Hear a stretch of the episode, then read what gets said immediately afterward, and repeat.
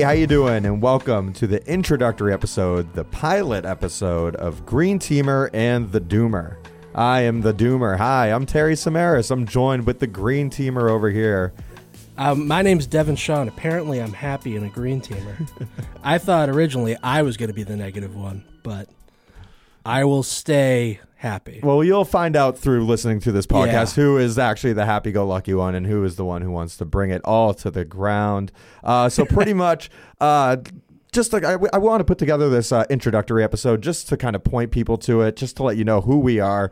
Um, so pretty much, Green Teamer and the Doomer, we are a Celtics fan podcast. Um, and the problem we've I've I've noticed with Celtics podcast a lot of the time is that it's, it's filled with a lot of positivity. Yeah. Um, even a few years ago when the Celtics were you know 500 at Christmas time and expectations were through the roof and they just could not figure it out for the life of them. Any podcast you listen to just said you know this team's good they'll figure it out and granted they did. Yeah. But there is a time where somebody has to come in and say hey something's Yeah. not working here.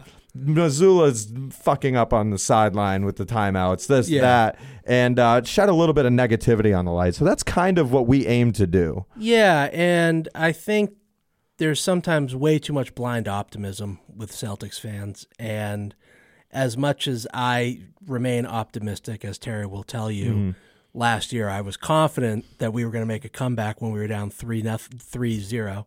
So I am rather optimistic with the Celtics, but I think Terry's right that there needs to be a more grounded look at the team and the decisions even though they're uh, pretty hard to argue against sometimes. It's true. And what we hope is at the end of every episode, um, which will uh, be available on Mondays and Fridays consistently throughout the season. Um, we hope that at the end of every podcast, we can kind of determine a winner and a loser, whether the green teamer or the doomer uh, was the winner of the podcast with their takes, uh, whether they're wild or level headed. Um, and, you know, just kind of, if it's a good week for the Celtics, it'll probably be a green teamer win. If it's a Yeah. bad week, then look out because the doomer's going to come through. Maybe we should call it Green Teamer versus the Doomer. Oh, okay. Yeah, name change, I audible. uh, you know what? I'm not. I'm very much open to it. Yeah. Um, and you know, real, real quick with the green teamer and Doomer, these are these are terms uh, coined by uh, sports radio in the Boston area.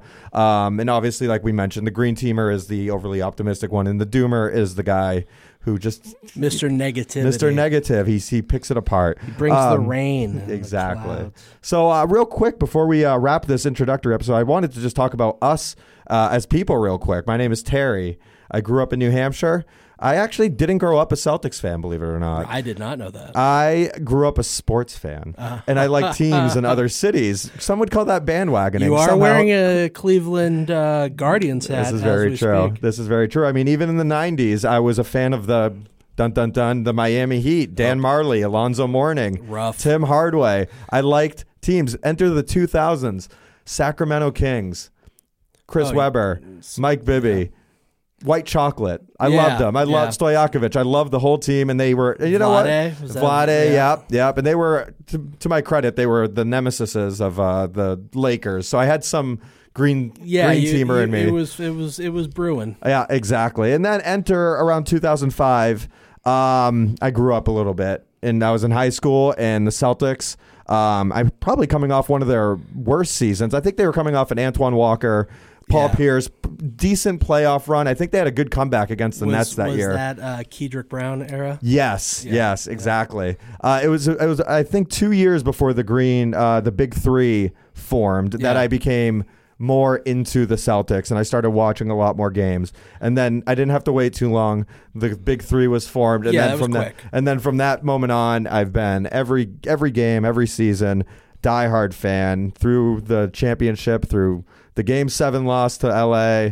Through the rebuild that lasted, you know, one year really. I mean, Yeah, we it missed was the playoffs for one year yeah. and uh, all the way till now, you know, green teamer inside, but you know, doomer, doomer uh, Hey. elsewhere when things aren't going right. So uh, that's pretty much my uh, Celtic story and why I'm here. Now, you know, we're 30 year old guys. The next Yeah. progr- progressive part of our lives, of course, we were going to start a podcast. That's just Yeah, a, yeah. it's just like a We're rite both of wearing flannel too. yeah, it's a rite of passage. Um, in generally in life, I'm a pretty negative person. I wouldn't ever be qualified as someone. Let's put it this way: when I found out the name, I thought I was the negative one. My friends all assumed I'd be the negative one.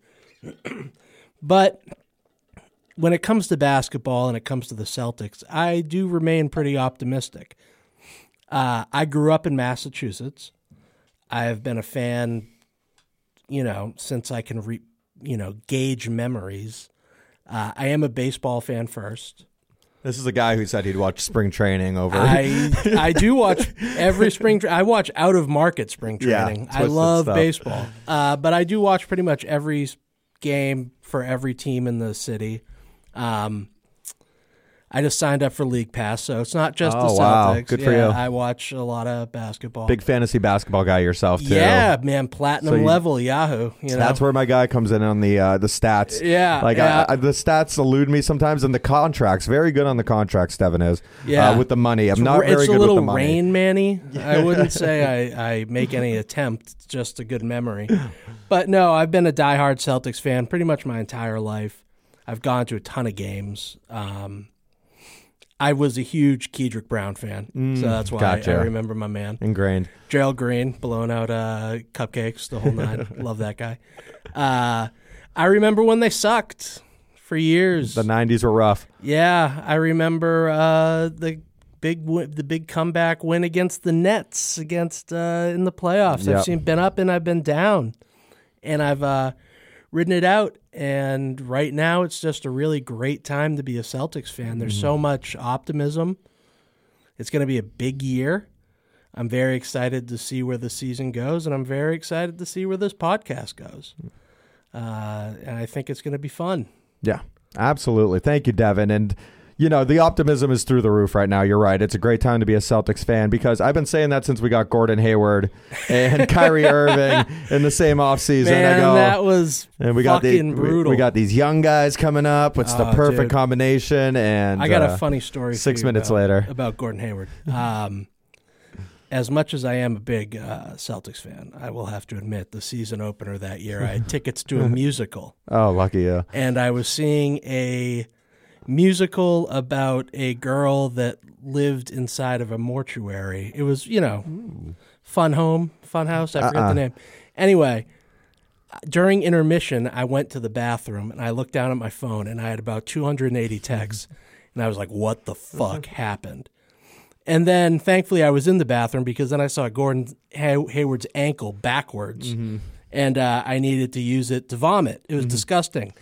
And that was probably uh, one of the worst moments. So, you know, during the Lord and Savior Brad Stevens era, that was about as bad as it got. Yeah. But we're back. Yeah, know? we are back. The, the season expectations are through the roof, which will pretty much lead off with uh, with our first episode.